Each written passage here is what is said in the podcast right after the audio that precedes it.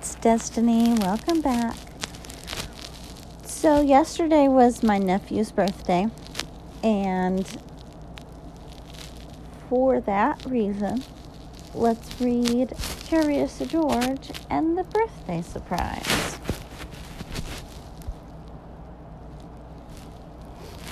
This is George. He was a good little monkey and always very curious. Today is a special day, said the man with the yellow hat to George at breakfast. I have a surprise planned and lots to do to get ready. You can help me by staying out of trouble. George was happy to help. Later, while George was looking out the window and being very good, he heard some tinkly music. It was coming from an ice cream truck. George watched as a whole line of children and their dogs enjoyed some ice cream treats. It looked like fun. But when the ice cream truck moved on, George forgot all about of uh, all about staying out of trouble. And then he went to go find some fun of his own. In the living room, George found noisemakers and hats and games. Could this be part of his friend's surprise? But before George could find out, he spotted some streamers, balloons, and colored tissues. He just couldn't resist. Decorating was easy for a little monkey. Still, George was curious about the surprise. And what was that good smell coming from the kitchen? George followed his nose. Mmm, it was a cake, and it looked as good as it smelled. All it needed was frosting. George had seen his friend make frosting before, but today his friend was busy.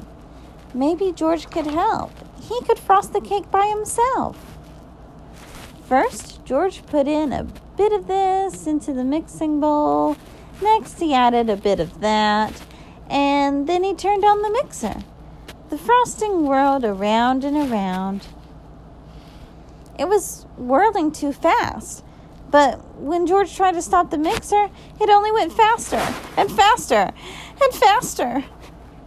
George lifted the beaters out of the bowl and frosting flew everywhere. Poor George. He didn't mean to make such a mess. He only wanted to help. Now, how could he clean up this sticky kitchen?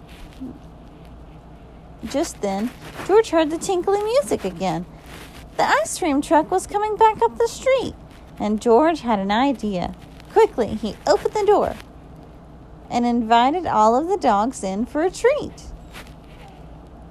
In no time, the kitchen was clean as a whistle.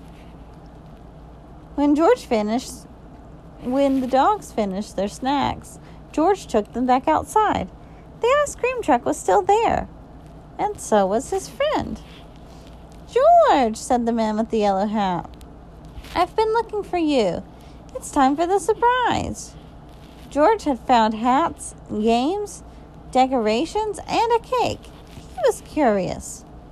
Was the surprise a party? Yes, it was a party.